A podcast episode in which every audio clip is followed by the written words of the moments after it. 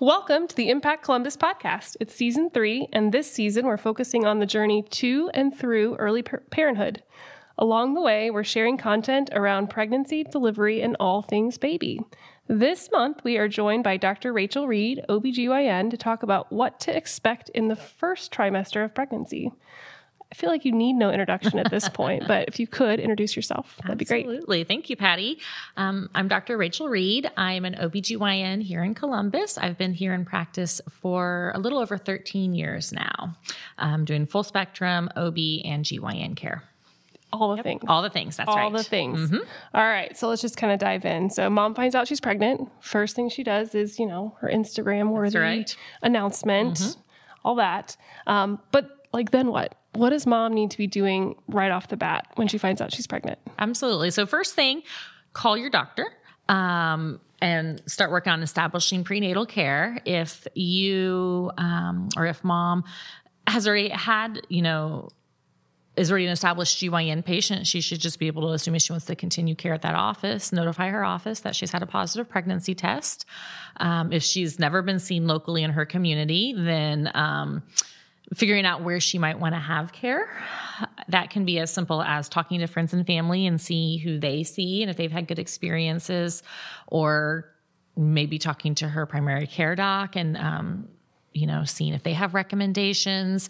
You shouldn't need a referral for obstetric care. Um, so if you if a patient or a, woman isn't established with an OBGYN office, she doesn't have to see her own primary care office to get a referral for pregnancy.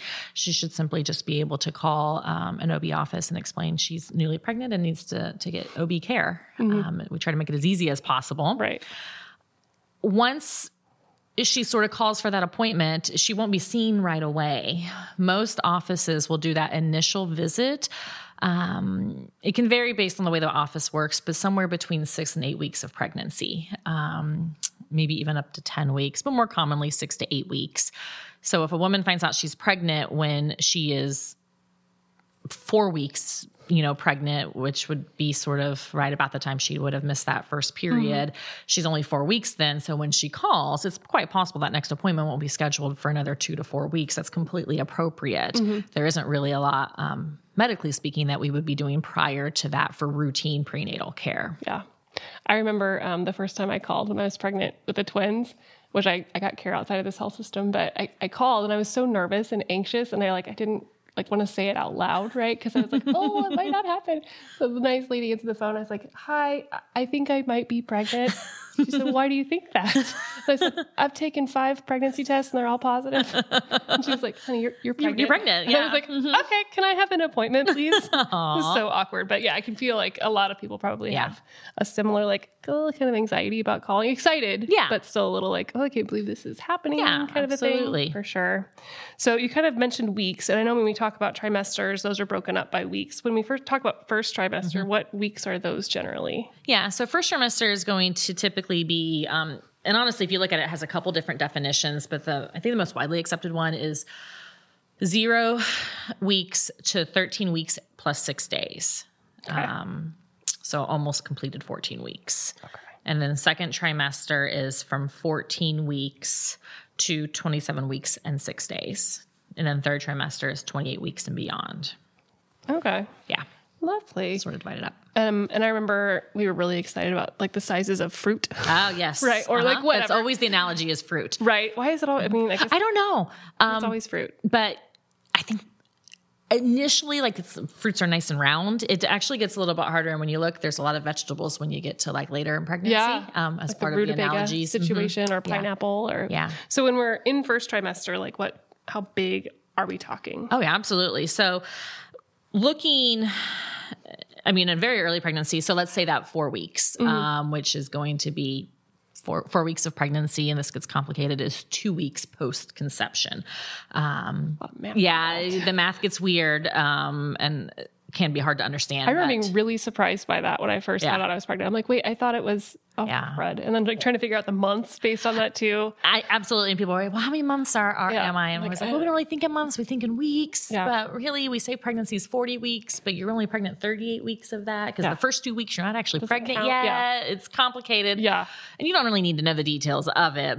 But Um, you know, four weeks of pregnancy, four weeks gestation, it's about the size of like a poppy seed. So we're talking like those little tiny poppy seeds on your everything bagel. Mm-hmm. Um, we get to eight weeks and we're looking at something closer to like a raspberry. Um, so certainly smaller than a strawberry though, mm-hmm. maybe blueberry size. Yeah. Um, and then Oh, I, I wrote some notes because I couldn't remember the exact fruits, and then I couldn't read my own writing. Right, it's classic doctor there for you. Um, twelve weeks, a plum, so sort of apple sized. Okay, and that gets you through the That's first like a lot trimester. between eight and 12 mm-hmm. Yeah, there's a lot of growth happening then. Yep, must be why you're so tired. That right? makes sense. Absolutely, mm-hmm. you're, you're growing a person inside of you. Right, mm-hmm. the whole thing. Um, so is there anything that mom shouldn't be doing during this time or that you'd encourage her to start doing if she hasn't already? Like she knows she's pregnant, but maybe like waiting until she, that eight week point. Mm-hmm. Absolutely. So, um, first of all, she's not already taking a prenatal vitamin, I want to encourage her to start a prenatal vitamin. Ideally, it should be a prenatal vitamin that is solid, meaning not a gummy or a chewable. Gummies or chewables typically don't have any iron in them. Um, and most over time, most pregnant women will become iron deficient, become anemic. Um, the regular typical prenatal vitamins that you swallow have iron in them and women are going to ultimately need that. Um, but most importantly you need to have the folic acid. The folic acid that's found in all prenatal vitamins um, and it is found in the gummies and the chewables is um, what helps with spinal cord development. Um, and that actually happens in those first four to six weeks and you that's very early in that pregnancy that that's occurring. So ideally she's already taking that vitamin but if not starting that right away can be helpful. If she's unable to tolerate the the normal vitamins that you swallow because um, some of them are big and then the nausea starts mm-hmm. then you can go ahead and certainly do um, a gummy or a chewable. Those tend to be a little bit easier on the stomach um, and we'll just deal with any iron deficiency that pops up later on with an iron supplement. So definitely i want her to be doing that. Um, i want her to if possible stop any lifestyle activities that may be detrimental. Specifically, once we have a positive pregnancy test, we need to stop drinking alcohol. Um, it's okay to drink alcohol while, um, socially, you know, not um, binge drinking, but socially, not abusing, but just using alcohol um, while you're trying to become pregnant. There's nothing wrong with that. But then um, once you find out you're pregnant, you need to stop. And then if you're smoking, using nicotine, vaping, or certainly using any sort of illicit drugs, um, if you're able to stop that, um, that can be helpful, especially the vaping and the tobacco. Um, and again, the illicit drugs. If you are using um, medication assisted treatment for substance use disorder, we don't want to stop that while you're pregnant. So, if you're if a, a, woman with substance use disorder is taking methadone or Suboxone or Subutex, I don't want her to stop that or wean that um, prior to seeing her doctor. That's important. Um, I'd rather her be using those than to try to stop and then have some sort of uh, relapse. Mm-hmm. It could be much more dangerous. Yeah. Um, in general, if a pregnant woman is using any sort of like cr- chronic medications for um, chronic medical problems, um, calling her doctor who prescribes them and if she's already had this discussion, like we talked about with our preconceptual yeah. visit, um, if she's already had this discussion, calling her doctor who prescribes them so that she can find out whether or not those are safe and whether or not she should continue mm-hmm. those um, as she waits to get into her OB for that first visit is probably a good idea, especially diabetes medications or high blood pressure medicines. Mm. There are definitely some of those that we wouldn't want women using in pregnancy, even early pregnancy. Mm-hmm. Um, if she's on medications for mood disorder, the majority of those are safe to stay on, and I wouldn't recommend she stop those without being instructed to, um, because we might be looking at a bad setback if she does that, yeah. um, and it's just unnecessary. That's good to know. I think a lot of people think like if they're on mm-hmm. something for depression or anxiety, they either shouldn't get pregnant, or if they do, they should stop taking. We hear that a lot. A lot. Yep. And I always just my heart hurts for those women. Yes. I'm just like it getting pregnant, like the hormones involved in that mm-hmm. situation are not yeah. going to make your mental health better. like, no, absolutely not. There's great data that if you um, need these medications for mood disorder prior to pregnancy, you need them while you're pregnant and certainly postpartum. Mm-hmm. And there there are a few that are unsafe, but the vast majority are safe. And if you're on one of the very few that are unsafe, we transition you to a safe one. Yeah. Um, but we want to treat that. That's really important to continue that treatment. Um, goes back to that whole I can't have a healthy baby till I have a healthy mom um, sort of mindset. Absolutely. I love it. Um, so, you know, she's going to have that initial visit somewhere between six and eight weeks, Mm-hmm. maybe a second visit a month later in that first trimester.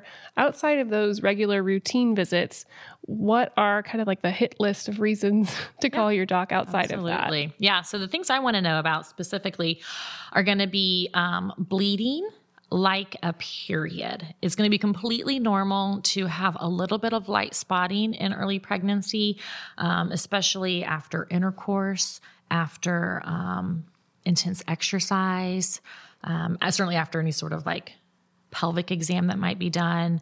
Um, the tissue of the cervix itself is really sort of fragile in early pregnancy and we use the word friable.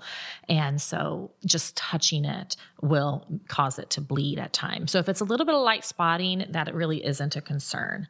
If um but if it's heavier if it's more like oh this feels like the first day of a period that can be concerning. So i definitely want to know about that.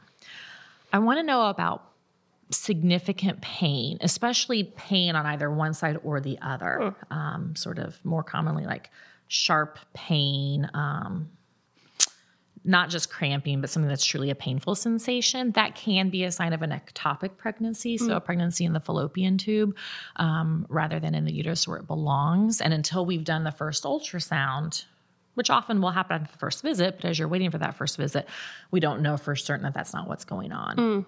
Now, it is really normal in early pregnancy to have a lot of menstrual cramping sensations. That's not what I'm talking about. That is a normal thing. But if it's more one side or the other, it hurts, you know, to touch or move.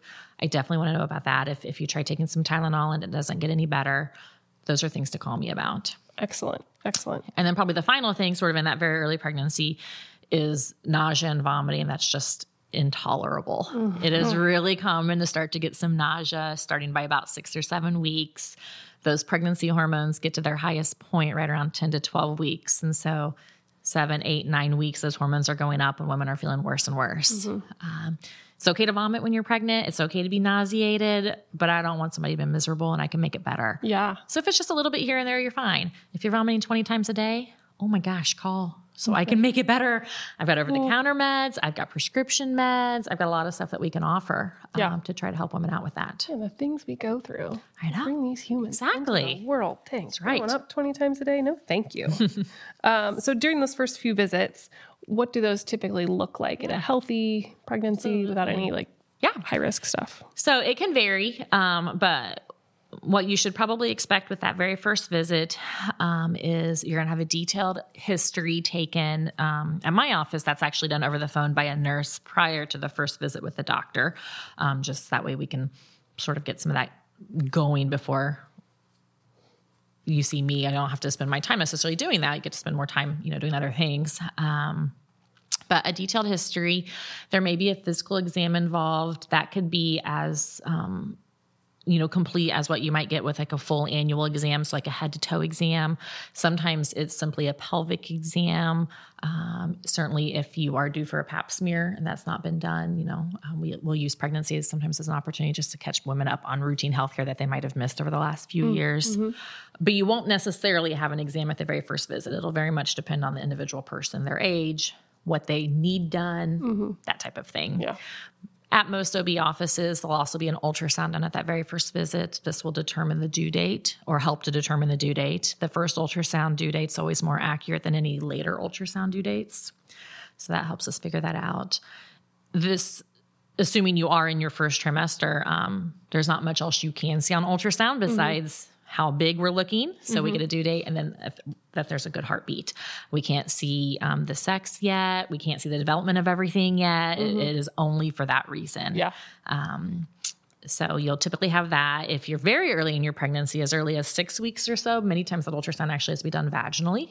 After about eight eight weeks, though, it can usually be done abdominally. Mm-hmm. So women shouldn't be surprised if you know they're asked to have a vaginal ultrasound done at that first visit. That can Yeah. sometimes surprise them. It's it, it is a surprise. Yeah. Let me just tell you, like you, like that's not how they do it on TV. yeah, no, none of that. And it's not nearly as bad as I think it sounds. Yeah. But if you're just not prepared for it, it's oh, oh, okay. This is what's happening now. Like it is normal. Yes, it's completely worry. normal. Um, yeah, my office, my ultrasound techs will try abdominally, but if um, somebody ends up being only six weeks, that we can't see a heartbeat that early Mm-hmm. abdominally, and we want to make sure that everything else is okay, so we end up doing um, a vaginal ultrasound. Yeah. Excellent.